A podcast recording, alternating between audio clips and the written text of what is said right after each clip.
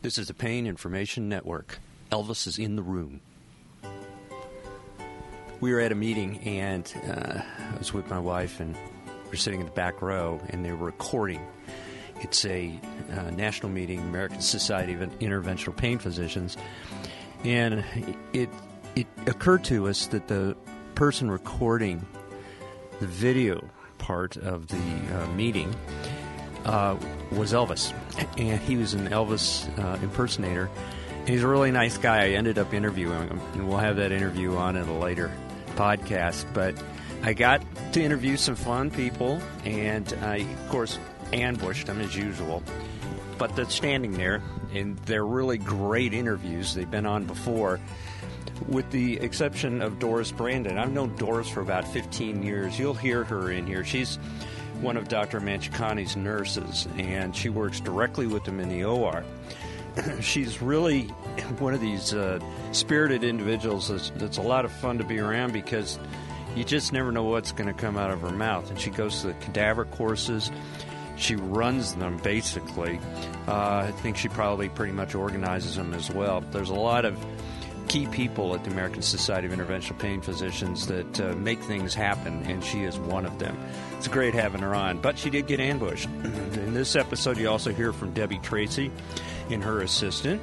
You'll hear from Andrea Trescot, always a great interview, and Sandy Silverman. So it's just kind of a, uh, a walking roundtable, and when we uh, talk about uh, random topics, we tend to get it directly, unscripted, pretty much from the heart. So that's the point here, and um, we'll have a, a, couple more coming your way, and hopefully Elvis f- soon. So, well, enjoyed this, and I'll catch you on the backside.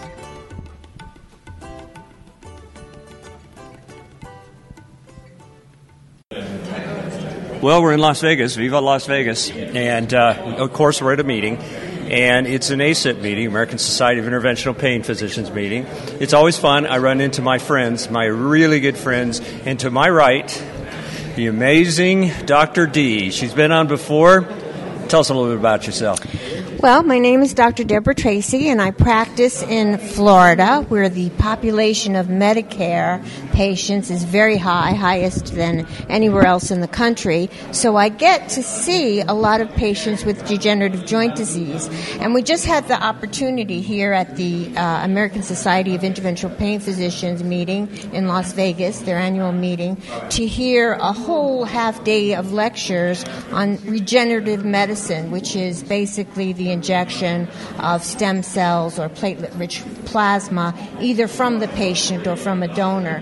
And it's just inspiring to know, after practicing this myself for the past three years, that we're making headway in our country because, as you know, this is still considered experimental and not covered by our insurance companies. So these poor people that are suffering with pain in their joints have to pay cash for these procedures because it's considered experimental. But what we heard today was a doctor doctor that ASIP brought here all the way from France, who's treated 5,000 patients and has enormous success on the injection of stem cells in uh, joints and torn muscles and tendons. And there is nothing in the world better as a medical professional than hearing your patients say, "Oh my God, I'm so much better," or "This is so great," or "I've never had such a, such a good experience." And I have my medical assistant and patient coordinator with me here today, and she can tell you what that feels like. Right, and I visited your office, um, and I was really impressed at the broad brushstroke that you use stem cells for. You actually use it for pulmonary conditions too. Yes, I do. I uh, I take the patient's own blood and and pull out uh, what we call platelet rich plasma and stem cells, and I provide that in a nebulized form to the patient with end stage COPD, emphysema, um, and, and bronchial disease. And, uh, you know, when you can't breathe, it's a terrible, terrible feeling. When you can't walk a few steps, it's a terrible feeling. Uh, your quality of life is greatly compromised. And so anything, they'll do anything to get some relief. So we have had about a 50% success rate in this, and we start out with pulmonary functions and CT scans of the chest, and then we remeasure those over six months to a year to see if there's improvement. And sometimes when people are declining rapidly and on 24 hour oxygen, even stabilization of the situation and the pulmonary function is considered a plus. Yeah, really true. And, you know, it's a matter of walking up a flight of steps or going to the grocery store, something even as simple as that. And, you know, you turn somebody's quality of life around. So. That's right, yes. Who's sitting next to you? Well, I have my medical assistant and patient coordinator, Deborah Jean Immel, who has the opportunity to hear patient responses to our therapies and treatments, and she's um, very articulate about how she feels about patient care. Go ahead, tell us about yourself. All right, my name is Deborah Jean Immel, and I'm Dr. Tracy's medical assistant and patient coordinator for the past two years. And through the two years, I've seen patients come in at a very um, painful matter, and then it's wonderful to see them graduate to having no more pain and see Dr. Tracy work her magic on everybody. Which she does, and uh, I've seen it firsthand too. So now um, you have to say you put complete trust in somebody, uh, physician to physician, when uh, they treat a family member, and thank you for taking care of mom. well, you know, yeah, Hans is being humble here. Uh, he sent uh, a, a family member to me, and it's just been a pleasure to take care of her because even at her age, which is quite elderly, she's a pistol. And those kind of patients are nice because they have fire and they'll tell you exactly what you think instead of just buttering you up to get what they want. Thank you very much. Now, we have about a 15 year uh, relationship, wouldn't you say? You and I? Yeah, you and I. Yeah. Okay. All right. Well, then who are you? I think it's more. Yeah, I think it is too. 15 years and counting. All right. Okay. The pain management practice in Paducah. Okay. Yeah. Dr. Well, it's the American Society of Interventional Pain Physicians that I met you through. What do you do with them? A lot. Oh yeah, I'd, I'd agree with that. No, no. Um, I organize and run and oversee the lab. It is. Now, okay, something else kind of fun. You actually work every day uh, with Dr. Manchikanti in the OR, I do. and so you get it coming and going, don't you?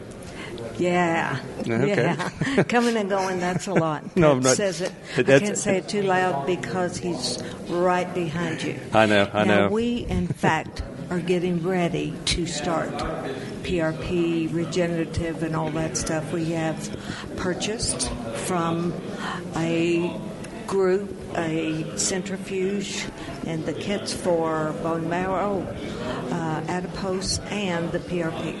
So we're Yeah.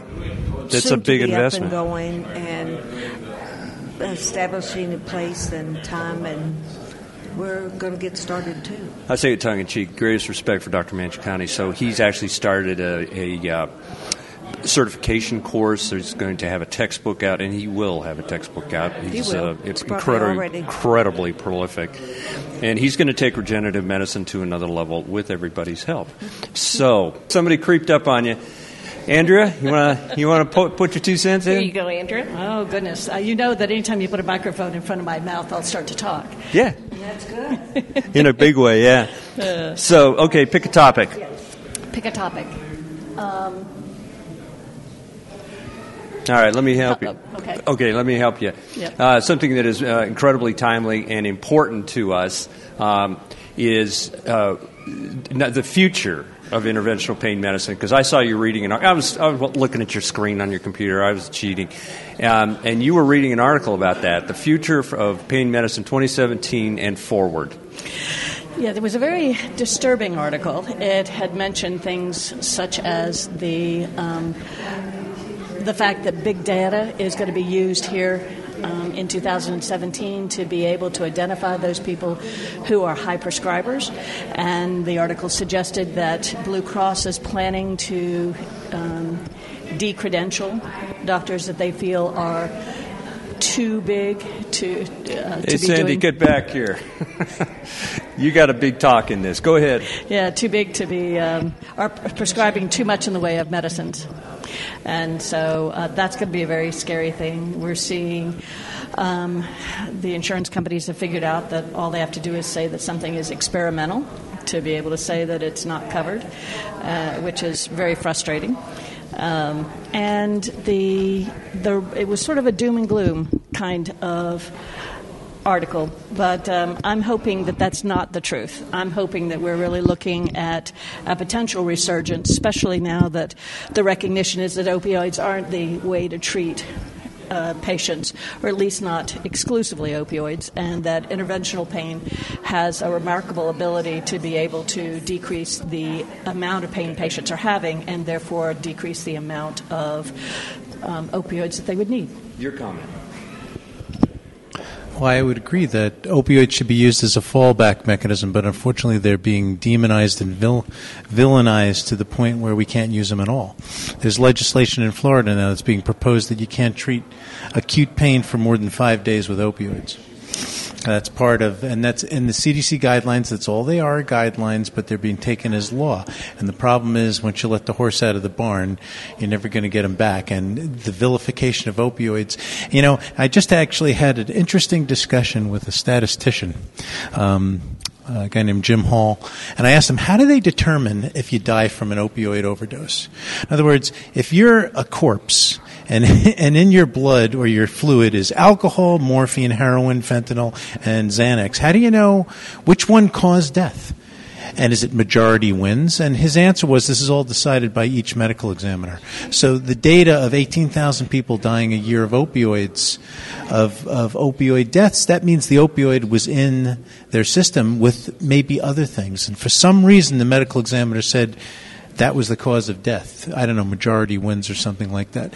But I think, I, am not saying that we don't have an opioid problem. We have three epidemics.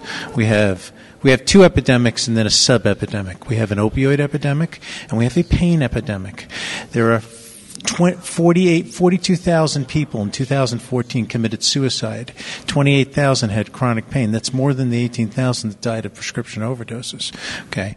Um, the cost of chronic pain is significant. 635 billion 100 million people have chronic pain okay? Then you have an opioid epidemic. Now you have the opioid epidemic it's subdivided into prescriptions and illicits. The heroin is by far outstripping the prescription opioids. The slope of that curve is almost 90 degrees okay? The fentanyl that's observed is probably all illegal laced in the heroin okay? So the number of prescription opioids have been markedly decreased.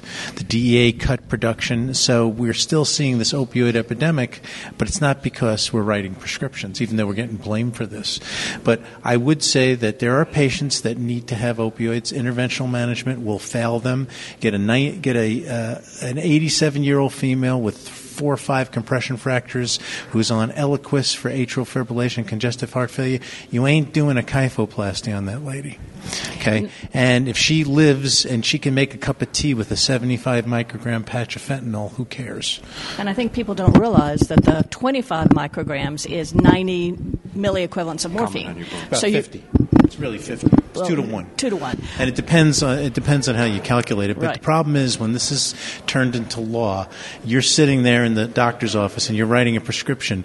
The CDC guidelines are perverted and completely, totally taken out of context. Recommendation number five says you should avoid using greater than 50 milligram equivalents, and you should not use 90 milligram equivalents unless carefully justified.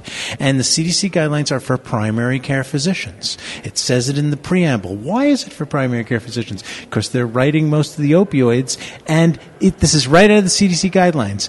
They're writing most of them and have little to no education in doing it.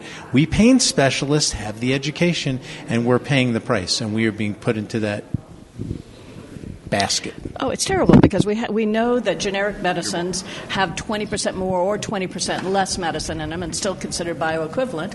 And we have a whole group of people who are on a long acting every eight hours because it only lasts eight hours. But we've now had uh, every patient that I have on Q8 opioids right now in the state of Alaska has been denied every one of them. And, and, so, a lot of them are being forced into.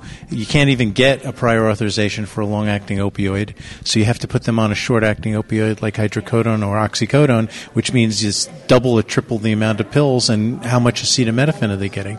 But that doesn't really bother the insurance companies because those drugs cost pennies. That's right. Plug your book. Hans, you can plug my book for me. Okay, I will. He wrote a chapter, chapter thirteen, dealing with the difficult patient. What a, what a, what an interesting read. Thanks, Dan. the name of a must read for those in interventional pain medicine or those that prescribe controlled substances. This is their book, Controlled Substance Management in Chronic Pain A Balanced Approach. Peter S. Staats and Sanford M. Silverman. They've both been on the show. It's a Springer publication. It's really uh, well written, well edited, and uh, I was proud to be in, in this thing. So uh, pick your copy up. It isn't that expensive, and uh, maybe have a couple around. Give some for Christmas or a birthday present or something like that. Give them to a friend that prescribes. Great book. Yeah, this candid type of uh, interviewing is my favorite to do, and when you get these, you can you can just hear these brilliant minds uh, give you some raw uh, information and when it comes from an intellect that has done this for a long time, you really hear the core of pain management and pain uh, topics, as well as uh, what we call the spirituality of pain, where we think it's going to be three, six, nine, and 12 months or even years. We have to protect this uh, great. Um, great service and it's a great specialty so we we do it and that's what these meetings are about and that's why I'm so active and so I will see you next week or sooner, I hope. And uh, if you'd leave a review at iTunes, I'd really appreciate it. it helps us rank. And uh, paininformation.com, I'm going to go through some of the questions uh, as within the next week or two. Some of them were, were, were tough, so I might even pull in some experts. So uh, thanks for coming. See you soon.